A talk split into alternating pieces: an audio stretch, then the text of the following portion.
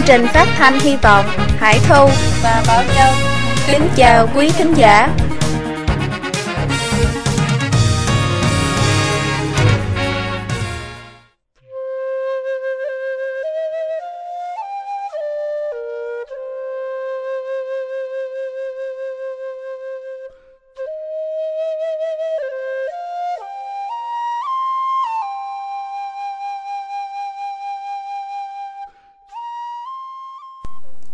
Bài 4 Đảng Cộng sản một lực lượng phản vũ trụ. Lời mở đầu. Người Trung Quốc rất trọng đạo. Thời xưa một hoàng đế hung bạo sẽ bị gọi là tên hung quân vô đạo. Một hành vi không phù hợp với tiêu chuẩn đạo đức Thì sẽ bị xem là không còn đạo lý. Cả khi các nông dân nổi dậy, Họ cũng dương cao khẩu hiệu là Họ thế thiên hành đạo. Lão Tử nói có một cái gì đó huyền bí và nguyên vẹn tồn tại trước lúc khai thiên lập địa. Tĩnh mịch, vô hình, trọn vẹn và bất biến. Nó sống mãi ở khắp nơi trong hoàn thiện. Và từ nó, mọi vật được sinh ra. Tôi không biết nó tên là gì. Tôi gọi nó là đạo. Điều đó gợi ý rằng thế giới được hình thành từ đạo. Trong một trăm năm vừa qua, sự xâm lăng bất ngờ của bóng ma tà linh cộng sản đã tạo nên một thế lực đi ngược lại tự nhiên và nhân loại gây ra những nỗi thống khổ và bi kịch vô bờ bến. Nó cũng đã đẩy nền văn minh nhân loại đến bên bờ hủy diệt. Sau khi đã làm đủ mọi thứ bảo tàng vô đạo và phản thiên nghịch địa, nó đã trở thành một thế lực cực kỳ tà ác phản lại tự nhiên. Người thuận đất đất thuận trời trời thuận đạo và đạo thuận theo tự nhiên. Ở trung quốc thời xưa, người ta tin vào việc tuân theo, hòa hợp và đồng tồn tại với trời nhân loại sống hòa hợp với trời đất và tồn tại trong sự phụ thuộc tương hỗ với trời đất. Đạo lý của vũ trụ là bất biến. Vũ trụ xoay chuyển thuận theo đạo một cách có trật tự. Đất thuận theo những biến đổi của trời. Vì vậy, có bốn mùa khác nhau. Sống thuận theo trời đất, nhân loại sẽ được hưởng một cuộc sống hài hòa trong ân phúc. Điều này được phản ánh trong câu nói thiên thời, địa lợi, nhân hòa người trung quốc nghĩ rằng tất cả mọi thứ từ thiên văn, địa lý, hệ thống lịch, theo dõi ngày tháng, y học, văn học và những cấu trúc xã hội đều tuân theo quy luật này. Nhưng đảng cộng sản tuyên truyền, nhân định thắng thiên và triết lý đấu tranh, ngang nhiên đánh thức trời đất và tự nhiên. Mao trạch đông nói, đấu trời là niềm vui vô tận, đấu đất là niềm vui vô tận và đấu người là niềm vui vô tận có lẽ đảng Cộng sản đã có được những niềm vui thật sự từ những cuộc đấu tranh này, nhưng nhân dân đã phải trả những cái giá cực kỳ đau đớn.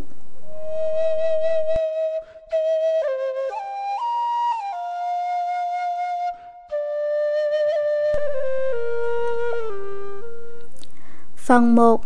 Đấu với người tuyệt diệt nhân tính Lẫn lộn tốt xấu và hủy diệt nhân tính một con người trước hết là một thực thể của tự nhiên và sau đó là một thực thể của xã hội. Nhân, tri, sơ, tính, bản thiện, và ai cũng có lòng từ thiện, là những đường lối chỉ đạo mà con người ta sẵn có khi sinh ra. Những đường lối chỉ đạo cho phép con người ta phân biệt đúng sai và tốt xấu. Tuy nhiên, đối với đảng cộng sản trung quốc, con người giống như con thú hoặc thậm chí như máy móc. Theo đảng cộng sản trung quốc, giai cấp tư sản và giai cấp vô sản chỉ là những lực lượng vật chất. Mục đích của Trung Cộng là kiểm soát nhân dân và dần dần biến đổi họ thành tên côn đồ bạo loạn cách mạng. Marx nói, chỉ có lực lượng vật chất mới có thể lật đổ các lực lượng vật chất. Lý luận cũng có thể trở thành một lực lượng vật chất sau khi nó thu hút được quần chúng. Ông ta tin rằng toàn bộ lịch sử nhân loại không gì khác hơn là sự phát triển liên tục của nhân tính và rằng nhân tính trên thực tế là tính giai cấp và thừa nhận là không có gì là bẩm sinh vốn có, mà tất cả đều là sản phẩm của môi trường. Ông ta lý luận rằng, con người là một tổng hòa các quan hệ xã hội. Bất đồng với khái niệm con người tự nhiên mà Feuerbach thừa nhận, Lenin tin rằng chủ nghĩa Marxist không thể được phát sinh một cách tự nhiên trong giai cấp vô sản, mà phải được đưa vào từ bên ngoài. Lenin đã cố gắng hết sức nhưng vẫn không thể làm cho công nhân chuyển từ đấu tranh kinh tế sang đấu tranh chính trị để giành quyền lực. Do đó, ông ta đặt hy vọng của mình vào thuyết phản xạ có điều kiện của Ivan Petrovich Pavlov, người đã từng đoạt giải Nobel. Lenin nói rằng lý thuyết này có nghĩa quan trọng đối với giai cấp vô sản trên toàn thế giới. Trotsky còn hy vọng hảo huyền rằng thuyết phản xạ có điều kiện sẽ không chỉ thay đổi con người về mặt tâm lý mà còn thay đổi con người cả về mặt vật chất, cũng như cách một con chó chảy nước miếng mỗi khi nghe tiếng chuông gọi bữa ăn, trưa reo lên. Ông ta hy vọng rằng người lính khi nghe tiếng súng nổ sẽ dũng cảm xông lên và hiến dâng cuộc sống của mình cho đảng cộng sản. Từ thời cổ, con người ta tin rằng thành quả có được là do nỗ lực và lao động bằng cách lao động, chăm chỉ, người ta có được một cuộc sống sung túc. Mọi người coi khinh sự lười biếng và cho rằng thu lợi không bằng con đường lao động là vô đạo đức. Vậy mà khi cộng sản lan đến trung quốc như một bệnh dịch, nó khuyến khích những kẻ cặn bã và lười nhác của xã hội đi cướp đất, cướp tài sản riêng và áp bức mọi người. Tất cả đều được thực hiện công khai dưới danh nghĩa pháp luật. Mọi người đều biết kính trọng người già và chăm sóc trẻ em là điều tốt không kính trọng người già và thầy giáo là xấu. Nền giáo dục cổ xưa theo khổng tử có hai phần, tiểu học và đại học. Tiểu học được dạy cho trẻ dưới 15 tuổi và chủ yếu tập trung vào quy tắc ứng xử về vệ sinh, giao tiếp xã hội và nghi thức. Giáo dục đại học nhấn mạnh về đức và đạo.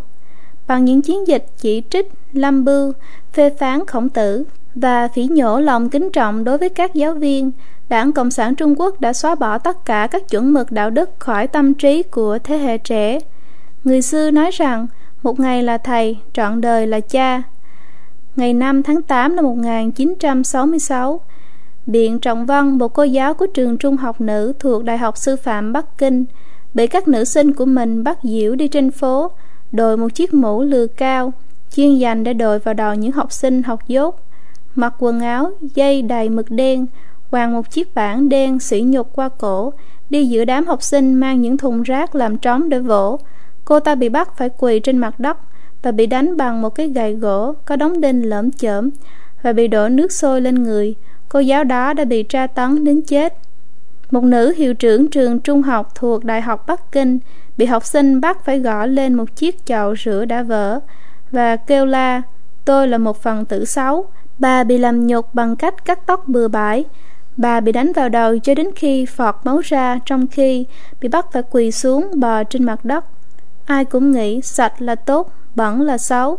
Nhưng đảng Cộng sản Trung Quốc lại tuyên dương phủ bùn khắp người và làm chai đầy tay. Đảng nghĩ rằng các bạn là tốt khi tay lem luốc và chân dính phân bò. Những người như vậy được coi là có tinh thần cách mạng cao cấp và có thể học đại học được kết nạp đảng, được thăng chức và cuối cùng sẽ trở thành những người lãnh đạo đảng. Nhân loại tiến bộ nhờ tích lũy kiến thức, nhưng dưới chế độ cộng sản, đạt được kiến thức lại bị coi là xấu. Những người trí thức bị xếp vào loại hôi thối thứ 9, tệ nhất trên bậc thang từ 1 đến 9. Đảng bảo trí thức phải học hỏi những người mù chữ, cần phải bị giáo dục lại bởi những người nông dân nghèo để được cải tạo và bắt đầu một cuộc sống mới. Trong việc tái giáo dục những người trí thức, các giáo sư của Đại học Thanh Hoa, một đại học danh tiếng của Trung Quốc, bị đi đầy đến đảo Như Châu ở Nam Sương, tỉnh Giang Tây. Bệnh sáng máng là một bệnh rất phổ biến ở khu vực này và thậm chí một trại lao động cải tạo trước kia ở đây cũng phải dời đi nơi khác. Ngay khi tiếp xúc với nước sông, những vị giáo sư này đã bị nhiễm sáng và bị sơ gan và bị mất khả năng làm việc và sống. Dưới sự xúi dục của Thủ tướng Trung Quốc Chu Ân Lai thời bấy giờ, Đảng Cộng sản Campuchia Khmer Đỏ đã tiến hành một cuộc đàn áp giả mang nhất nhắm vào các nhà trí thức, những người có tư tưởng độc lập trở thành đối tượng bị cải tạo và hủy diệt cả về tinh thần lẫn thể xác. Từ năm 1975 đến năm 1978, một phần tư dân số của Campuchia đã bị giết chết. Có một số người bị giết chết chỉ vì trên mặt họ có dấu vết của việc đeo kính mắt. Sau chiến thắng của Cộng sản Campuchia năm 1975, Pol Pot bắt đầu thành lập xã hội chủ nghĩa một cách vội vã, một thiên đường trong xã hội loài người, không có phân biệt giai cấp, không có tách biệt giữa thành thị và nông thôn, không có tiền tệ và thương mại. Cuối cùng thì, các gia đình bị xé nát và thay thế bằng các đội lao động nam và các đội lao động nữ. Tất cả đều phải làm việc và ăn chung, và mặc các bộ quần áo đồng phục cách mạng màu đen hoặc quần áo quân đội. Các cặp vợ chồng chỉ được gặp nhau một tuần, một lần khi được duyệt. Đảng Cộng sản tuyên bố không sợ trời đất và ngạo mạn, nỗ lực cải tạo trời đất. Đây là một thái độ hoàn toàn coi thường đối với tất cả các nhân tố và lực lượng chân chính trong vũ trụ. Mao Trạch Đông viết trong khi còn là sinh viên ở Hồ Nam. Trong tất cả các thế kỷ, tất cả các quốc gia đều đã thực hiện những cuộc cách mạng vĩ đại, nhưng cái cũ bị rửa trôi đi và mọi thứ được nhựa mới. Những biến đổi to lớn đã diễn ra, kéo theo sự sống chết thành bại. Sự hủy diệt của vũ trụ cũng như vậy.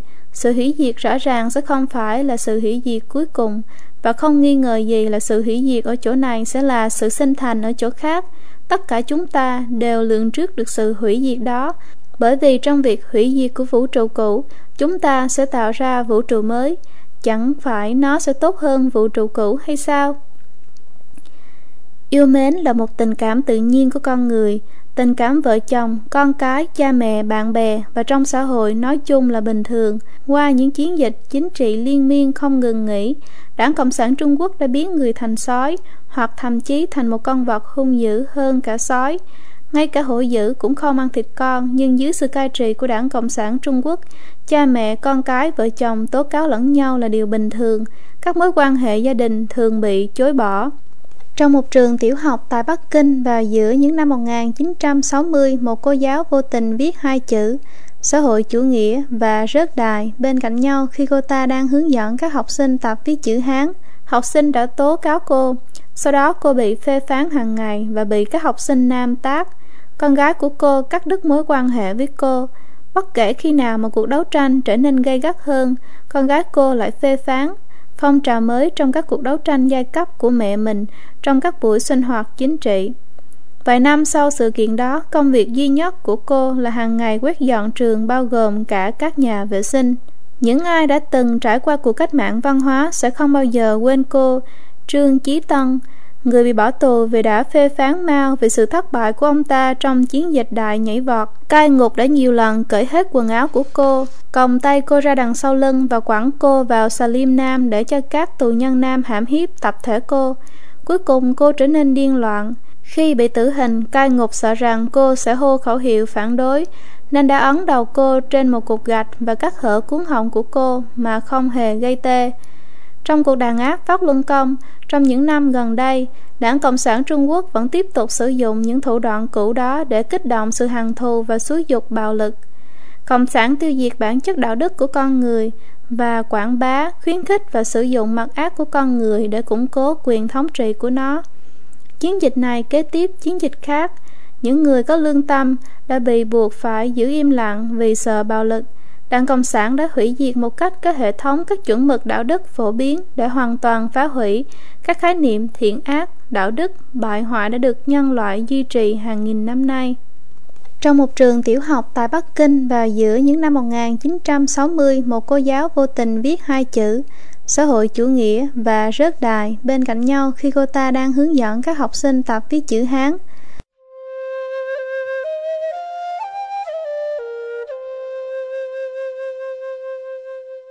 Tà ác đã vượt qua quy luật tương sinh tương khắc. Lão tử nói, toàn thiên hạ có thể thấy cái đẹp là đẹp, là bởi vì có sự thiện hữu của cái xấu. Có thể biết cái thiện là thiện, là bởi vì có sự hiện hữu của cái ác. Do đó, hữu và vô cùng phát sinh, khó và dễ bù nhau, dài và ngắn trái ngược nhau, cao và thấp dựa vào nhau, tiếng nói và âm thanh hòa hợp cùng nhau, trước và sau đi theo nhau. Nói một cách đơn giản, có tồn tại quy luật tương sinh tương khắc ở nhân gian. Không chỉ loài người được chia thành người tốt và người xấu, thiện và ác cũng đồng thời tồn tại trong cùng một con người. Đạo Chích, một nhân vật điển hình của bọn cướp ở Trung Quốc thời xưa, nói với đám lao la, ăn cướp cũng phải có đạo. Y tiếp tục diễn thiết rằng, một tên cướp cũng phải có thánh, dũng, nghĩa, trí nhân. Đó có nghĩa là thậm chí một tên cướp cũng không thể muốn gì liền làm nấy, mà cũng phải tuân thủ một khuôn phép nhất định. Nhìn lại lịch sử của đảng Cộng sản Trung Quốc, chúng ta có thể nói rằng nó đầy những thủ đoạn xáo trá và bội phản không còn kiên nể gì nữa. Ví dụ, điều mà bọn cướp tôn trọng nhất là nghĩa. Cả nơi mà chúng chia nhau những gì cướp được cũng được gọi là sảnh chia đồ, tụ nghĩa. Nhưng giữa các đồng chí trong đảng Cộng sản Trung Quốc, mỗi khi có cuộc khủng hoảng xuất hiện thì họ tố cáo và buộc tội lẫn nhau và thậm chí bịa đặt ra những tội danh giả để hại nhau, sát thêm muối vào vết thương. Lái viên tướng Bành Đức Hoài làm ví dụ, Mao Trạch Đông xuất thân từ một gia đình nông dân, tất nhiên thừa biết rằng không thể nào sản xuất ra 130.000 cân gạo trên một mẫu đất. Và những điều mà Bành nói đều đúng, ông ta cũng biết rõ rằng Bành không có ý định cướp quyền lực của ông ta.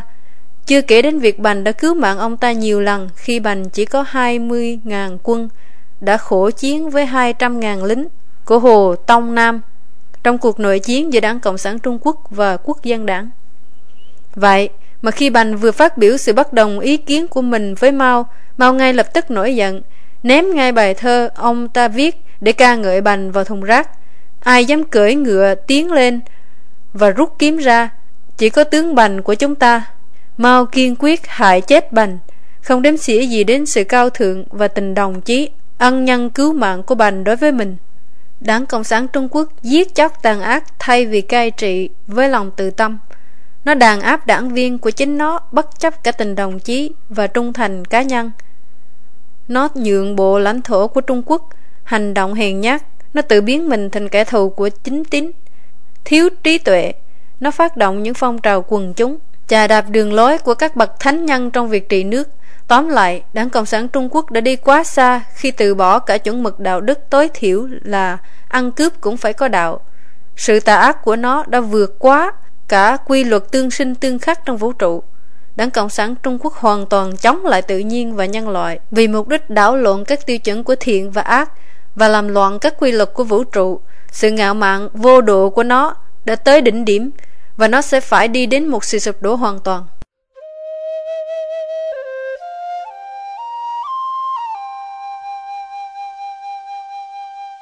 Đối với đất vi phạm tự nhiên, tai họa vô cùng. Mở rộng đấu tranh giai cấp đến tự nhiên, Kim Huấn Hoa, một học sinh tốt nghiệp trung học năm 1968 của trường trung học Ngô Tùng số 2 của Thượng Hải và là một thành viên của Ủy ban Thường trực Hồng Vệ binh Trung học ở Thượng Hải, được đưa xuống vùng nông thôn của tỉnh Hắc Long Giang tháng 3 năm 1969, ngày 15 tháng 8 1969. Những cơn lũ dữ dội đổ xuống từ trên núi và nhanh chóng làm ngập những khu vực ở xung quanh sông Sông Hà. Kim nhảy vào trong dòng nước chảy xiết, mong kéo lên hai cột dây điện cho đội sản xuất của anh ta và đã bị chết đuối. Sau đây là hai đoạn nhật ký của Kim viết trước khi chết. Ngày 4 tháng 7, tôi bắt đầu cảm thấy tính nghiêm trọng và ác liệt của đấu tranh giai cấp ở nông thôn. Là một hồng vệ binh của Mao Chủ tịch, tôi đã hoàn toàn sẵn sàng chiến đấu đối với những thế lực phản động, với tư tưởng bất khả chiến bại của Mao Trạch Đông làm vũ khí của mình. Tôi sẵn lòng làm điều đó, thậm chí nếu điều đó có nghĩa là tôi phải hy sinh mạng sống của mình. Tôi sẽ chiến đấu, chiến đấu và chiến đấu với tất cả khả năng của mình để củng cố chế độ chuyên chính vô sản. Ngày 19 tháng 7, những kẻ thù giai cấp trong đội sản xuất đó vẫn kiêu ngạo. Những thanh niên trí thức đến nông thôn chính là để tham gia vào ba phong trào cách mạng lớn ở nông thôn. Quan trọng nhất là đấu tranh giai cấp. Chúng tôi phải nương tựa vào giai cấp nông dân nghèo và dưới trung nông, vận động quần chúng và tiêu diệt tính kiêu ngạo của kẻ thù. Chúng tôi, những thanh niên trí thức, phải luôn luôn nâng cao khẩu hiệu vĩ đại của tư tưởng Mao Trạch Đông, không bao giờ quên đấu tranh giai cấp và không bao giờ quên chiên chính vô sản. Kim đến nông thôn với tư tưởng đấu trời, đấu đất và cải tạo nhân loại. Quyển nhật ký của anh ta cho thấy rằng đầu óc của anh ta đầy những tư tưởng chiến đấu. Anh mở rộng ý tưởng đấu tranh với con người, ra đấu với trời đất và sau cùng đã mất mạng vì điều đó. Kim là một trường hợp điển hình của triết học đấu tranh và đồng thời không còn nghi ngờ gì nữa là đã trở thành nạn nhân của nó. Enzen đã từng nói rằng tự do là sự thừa nhận những điều tất nhiên, Mao Trạch Đông tiếp bước và thêm vào, và là sự cải tạo thế giới. Phần đuôi này đã hoàn toàn đưa ra ánh sáng quan điểm của Đảng Cộng sản Trung Quốc về thiên nhiên, tức là thay đổi thiên nhiên. Đối với Cộng sản, cái tất nhiên là điều ở ngoài tầm nhìn của họ, là những quy luật mà họ không cách nào hiểu nổi. Họ tin rằng thiên nhiên và nhân loại có thể bị chinh phục bằng cách vận động ý thức chủ quan của con người để hiểu những quy luật khách quan. Cộng sản đã làm loạn nước Nga và Trung Quốc là hai nơi thực nghiệm của họ trong những nỗ lực của họ hòng thay đổi thiên nhiên. Các ca khúc quần chúng trong thời đại đại nhảy vọt cho thấy sự ngạo mạn và ngu xuẩn của Đảng Cộng sản Trung Quốc. Hãy để cho núi phải cúi đầu và sông phải dẹp sang một bên. Không có Ngọc Hoàng Thượng Đế trên trời và không có Long Vương dưới đất. Ta là Ngọc Hoàng Thượng Đế và ta là Long Vương. Ta ra lệnh cho ba núi và năm đèo phải dẹp sang một bên. Ta đến đây này. Đảng Cộng sản đã đến.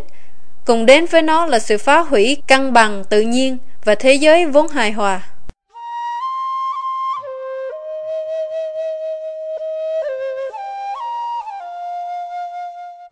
Phá vỡ thiên nhiên làm cho đảng Cộng sản Trung Quốc gieo gì gặt nấy.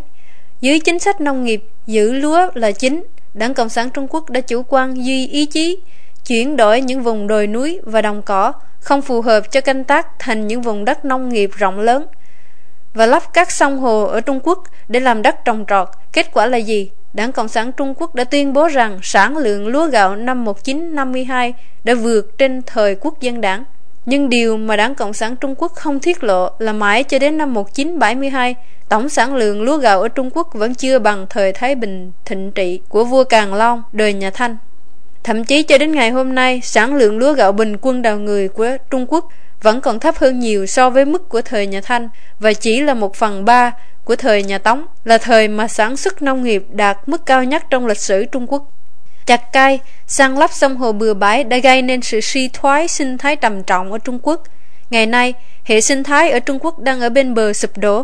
Sự khô cạn của Hải Hà và sông Hoàng Hà và sự ô nhiễm của sông Hoài và sông Dương Tử đã cắt đứt đường sống mà đất nước Trung Quốc đã dựa vào để tồn tại hàng nghìn năm qua. Với sự biến mất của đồng cỏ tại Cam Túc, Thanh Hải, khu Nội Mông và Tân Cương, những trận bão cát có đường tấn công vào những khu vực đồng bằng trung tâm. Vào năm 1950, dưới sự hướng dẫn của những chuyên gia Xô Viết, Đảng Cộng sản Trung Quốc đã xây dựng nhà máy thủy điện Tam Môn Hạp trên sông Hoàng Hà. Cho đến ngày nay, nhà máy điện này chỉ đem lại một công suất phát điện ở mức độ một con sông trung bình, mặc dù Hoàng Hà là con sông lớn thứ hai ở Trung Quốc. Để khiến cho sự việc càng thêm tệ hại, dự án này đã gây ra sự tích tụ bùn cát ở thượng nguồn sông và đã làm đáy sông cao lên. Vì lý do đó, thậm chí một trận lũ nhẹ cũng đủ gây thiệt hại to lớn về người và của cho nhân dân ở hai bờ sông. Trong trận lũ năm 2003 trên sông Vị, mực nước chảy cao nhất là 3.700 mét khối mỗi giây, là mức có thể xảy ra khoảng 3 đến 5 năm một lần, nhưng thiệt hại do nó gây nên là chưa từng thấy trong 50 năm qua. Có nhiều hồ chứa nước cỡ lớn được xây dựng ở khu vực trú Mã Điếm, tỉnh Hồ Nam năm 1975. Những cái đập của các hồ chứa nước đó đã thay nhau sập đổ. Chỉ trong khoảng 2 giờ đồng hồ, 60.000 người đã bị chết đuối. Tổng số người chết đã lên đến 200.000 người. Đảng Cộng sản Trung Quốc vẫn tiếp tục những hành động tự ý hủy hoại đất đai của Trung Quốc, đập Tam Hiệp trên sông Trường Giang là dự án chuyển nước từ miền Nam lên miền Bắc đều là những cố gắng của Đảng Cộng sản Trung Quốc nhằm thay đổi hệ sinh thái tự nhiên với số tiền đầu tư lên đến hàng trăm tỷ đô la. Đó là chưa kể đến những dự án vừa và nhỏ để đấu đất. Hơn nữa, trong nội bộ Đảng Cộng sản Trung Quốc đã có lần đưa ra đề nghị dùng một quả bom nguyên tử để cho nổ và mở một con đường nối trên cao nguyên Thanh Hải, Tây Tạng để thay đổi môi trường tự nhiên ở miền Tây Trung Quốc. Mặc dù sự ngạo mạn và khinh thường đất của Đảng Cộng sản Trung Quốc đã làm chấn động thế giới, nó không phải là điều gì gai ngạc nhiên, bất ngờ cả.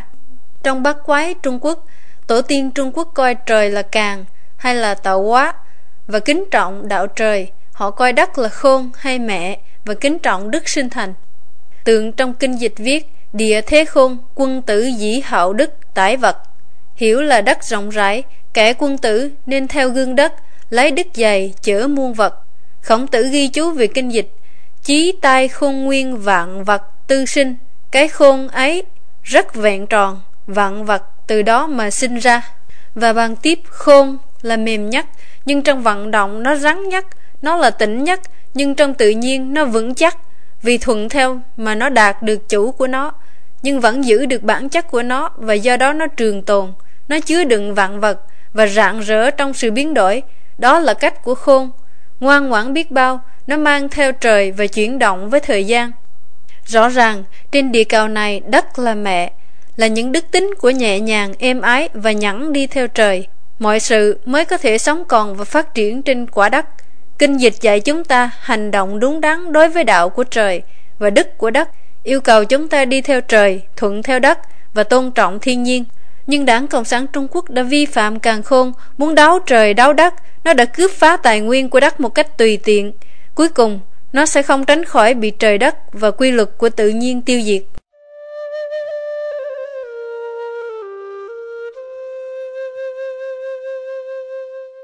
Đáo với trời đàn áp tín ngưỡng, Phủ nhận đức tin vào thần của con người. Làm sao một cuộc sống hữu hạn Có thể hiểu được thời không vô hạn? Con trai của anh Axton là Edward. Có một lần hỏi anh Axton Tại vì sao ông ta nổi tiếng như vậy? Axton chỉ vào một con bọ bị mù trên một quả bóng da và trả lời là, nó không biết con đường mà nó bò là cong nhưng anh Axton biết câu trả lời của anh quả thật có hàm nghĩa sâu xa. Một câu thơ cổ Trung Quốc cũng có một ý nghĩa tương tự. Ta không biết bộ mặt thật của núi Lư Sơn bởi vì ta đang ở trên núi đó. Để hiểu một hệ thống, ta cần phải bước ra khỏi hệ thống đó để quan sát nó. Tuy nhiên, dùng những quan niệm có hạn để quan sát thời không vô hạn của vũ trụ, nhân loại sẽ không bao giờ có thể hiểu được cấu trúc hoàn chỉnh của vũ trụ. Và vì vậy, vũ trụ sẽ vĩnh viễn là một bí mật đối với nhân loại thế giới mà khoa học không thể vượt qua được thuộc về thế giới tinh thần hay trừu tượng. Thế giới của đức tin đức tin, một hoạt động tinh thần liên quan đến kinh nghiệm và sự hiểu biết trực tiếp về cuộc sống, thời không và vũ trụ. Là vượt quá điều mà một đảng chính trị có thể kiểm soát, hãy trả lại cho Caesar những gì của Caesar và cho Chúa những gì của Chúa. Tuy nhiên, dựa trên sự hiểu biết nhỏ mọn và lố bịch về vũ trụ và cuộc sống của nó đảng cộng sản đã gọi mọi điều không nằm trong hiểu biết của nó là mê tín, và bắt buộc những người tin vào thần phải bị đảng tải não và cải đạo những ai không chịu thay đổi đức tin của mình đã bị sỉ nhục hay thậm chí bị giết chết những nhà khoa học chân chính đều có một cái nhìn rất rộng mở về vũ trụ, và họ sẽ không xuất phát từ những quan niệm có hạn của cá nhân để phủ nhận những điều chưa biết vô hạn. Khoa học gia nổi tiếng Newton trong quyển sách có tính chất khai thủy của ông các nguyên lý của toán học phát hành năm 1678 đã giải thích rất chi tiết những nguyên lý của cơ học sự hình thành thủy triều, sự vận động của các hành tinh và đã tính toán sự vận hành của Thái Dương hệ. Newton, một người toàn tài như vậy, lại luôn nhắc lại rằng cuốn sách của ông chỉ là một sự mô tả về các hiện tượng bề mặt và rằng ông tuyệt đối không dám nói gì về ý nghĩa chân chính của Đức Chúa tối cao trong việc sáng tạo ra vũ trụ. Trong lần tái bản của quyển sách Các nguyên lý của toán học để bày tỏ đức tin của ông, Newton đã viết Hệ thống tuyệt đẹp này bao gồm mặt trời, các hành tinh và các ngôi sao chổi chỉ có thể bắt nguồn từ ý chỉ và quyền năng của một đấng đại trí và quyền uy. Như một người mù không có khái niệm về màu sắc, cũng như vậy, chúng ta không biết được cách mà Đức Chúa tối toàn năng nhìn nhận và hiểu biết mọi thứ. Chúng ta hãy để qua một bên những vấn đề có hay không, những thế giới thiên đường siêu xuất khỏi thời không này và liệu những người tầm đạo có thể trở về với nguồn gốc thần thánh và bản ngã của mình một điều mà tất cả chúng ta có thể đồng ý là những người có chánh tín đều tin vào mối quan hệ nhân quả thiện hữu thiện báo và ác hữu ác báo chính tín đóng một vai trò rất quan trọng trong việc duy trì đạo đức nhân loại ở một mức độ nào đó. Từ aristotle đến einstein, nhiều người thừa nhận vào sự tồn tại của một quy luật phổ biến khắp trong vũ trụ. Nhân loại chưa bao giờ ngừng tìm kiếm chân lý của vũ trụ thông qua các phương tiện khác nhau. Ngoài khoa học gia ra, tại sao tôn giáo, đức tin và tu luyện không thể được chấp nhận như là những cách tiếp cận khác để khám phá chân lý của vũ trụ?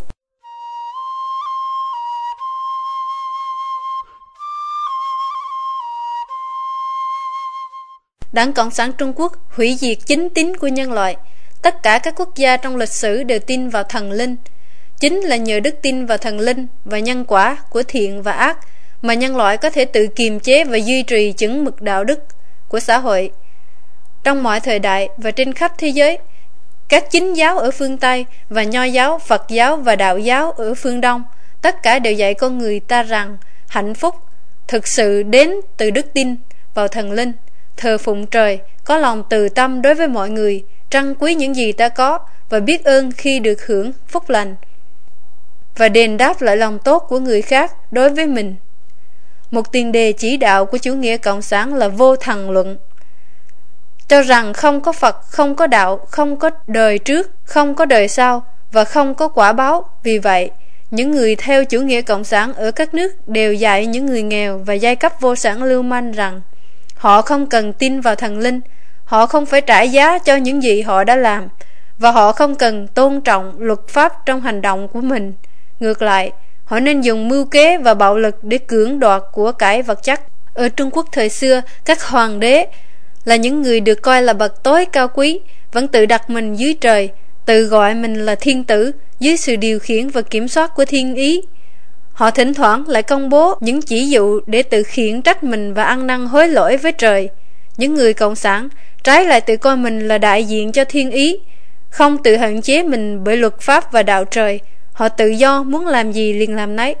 Kết quả là họ đã tạo ra hết địa ngục trần gian này đến địa ngục trần gian khác. Mark, người sáng lập chủ nghĩa cộng sản, tin rằng tôn giáo là thuốc phiện tinh thần cho nhân dân.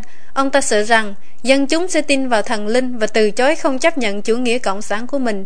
Chương đầu tiên của cuốn sách Phép biện chứng của tự nhiên của Enzen đã chứa đựng những chỉ trích đối với Mendeleev là những nghiên cứu của nhóm của ông về thiết thần bí.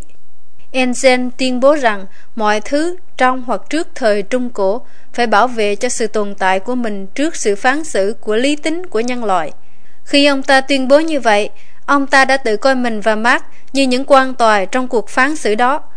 Mikhail Bakunin, một người theo chủ nghĩa vô chính phủ và là bạn của Marx, bình luận về Marx như thế này. Ông ta trông cứ như Chúa trước mắt dân chúng. Ông ta không chịu được một ai khác là Chúa ngoài mình ra. Ông ta muốn dân chúng tôn sùng ông ta như họ tôn sùng Chúa và thần phục ông ta như thần tượng của họ. Nếu không, ông sẽ tấn công họ bằng miệng lưỡi hoặc đàn áp. Chính tính truyền thống đã trở thành những trở ngại tự nhiên đối với sự ngạo mạn của chủ nghĩa cộng sản. Đảng Cộng sản Trung Quốc đã mất hết bình tĩnh trong việc điên cuồng đàn áp tôn giáo. Trong thời cách mạng văn hóa, nhiều chùa chiền và nhà thờ Hồi giáo bị đập phá và các tu sĩ bị sỉ nhục và bắt đi diễu trên đường phố. Ở Tây Tạng, 90% chùa chiền đã bị hư hại. Thậm chí đến tận ngày nay, Đảng Cộng sản Trung Quốc vẫn tiếp tục đàn áp tôn giáo, bỏ tù hàng chục nghìn người, theo đạo cơ đốc giáo, thờ chúa tại gia, cung thẩm mai, một linh mục công giáo ở Thượng Hải bị Đảng Cộng sản Trung Quốc bỏ tù hơn 30 năm. Ông đã đi Mỹ vào những năm 1980. Trước khi ông chết, khi đã hơn 90 tuổi, ông đã để lại di chúc rằng Hãy chuyển mộ tôi trở lại Thượng Hải khi Đảng Cộng sản Trung Quốc không còn thống trị Trung Quốc nữa. Trong hơn 30 năm bị biệt giam chỉ bởi vì tín ngưỡng của mình đã nhiều lần Đảng Cộng sản Trung Quốc gây sức ép buộc ông phải từ bỏ đức tin của mình và chấp nhận sự lãnh đạo của Ủy ban yêu nước tam tự do Đảng Cộng sản Trung Quốc lập nên để đổi lấy sự trả tự do cho ông. Trong những năm gần đây, chiến dịch đàn áp của Đảng Cộng sản Trung Quốc đối với những người tu luyện Pháp Luân Công là những người tin theo nguyên lý chân thiện nhẫn, là một sự mở rộng của học thuyết của họ về đáo trời, cũng là một kết quả tất yếu của việc bắt buộc nhân dân đi ngược lại ý muốn của họ. Những người cộng sản vô thần áp đặt định hướng và kiểm soát tín ngưỡng vào thần linh của nhân dân, họ tìm niềm vui từ sự ráo tranh với trời, sự ngưng ngốc của họ không thể được diễn tả bằng lời. Những từ như ngạo mạn hoặc sắc sược thậm chí không thể diễn tả được một phần nhỏ.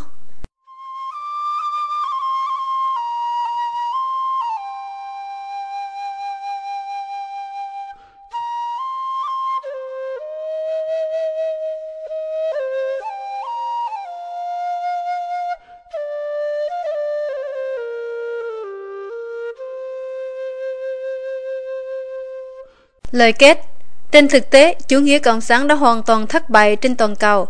Giang Trạch Dân, cựu lãnh đạo chính yếu của chế độ Cộng sản cuối cùng trên thế giới, nói với một phóng viên của tờ báo Bưu điện Washington vào tháng 3 năm 2002, khi tôi còn trẻ tôi nghĩ rằng chủ nghĩa Cộng sản sẽ đến rất nhanh.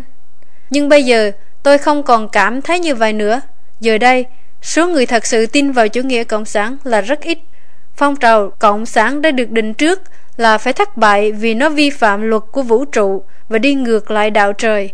Một thế lực phản vũ trụ như vậy chắc chắn sẽ bị trừng phạt bởi thiên ý và các đấng thần linh.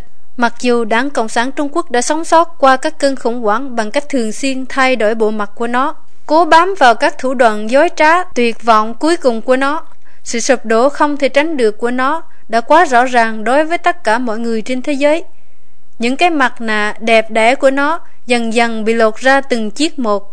Đảng Cộng sản Trung Quốc đang lộ ra bản chất thật của nó là tham lam, tàn bạo, trơ tráo, đồi bại và phản vũ trụ. nhưng nó vẫn tiếp tục kiểm soát tư tưởng của nhân dân, bóp méo đạo đức của nhân loại, và vì vậy phá hủy đạo đức, hòa bình và tiến bộ của nhân loại. Vũ trụ bao la mang trong nó đạo trời không thể bác bỏ được, mà cũng có thể được gọi là ý của thần linh, hoặc là quy luật và lực lượng của thiên nhiên. Nhân loại sẽ chỉ có tương lai nếu biết tôn trọng thiên ý, thuận theo tự nhiên, tuân thủ quy luật của vũ trụ và yêu thương tất cả chúng sinh dưới gầm trời.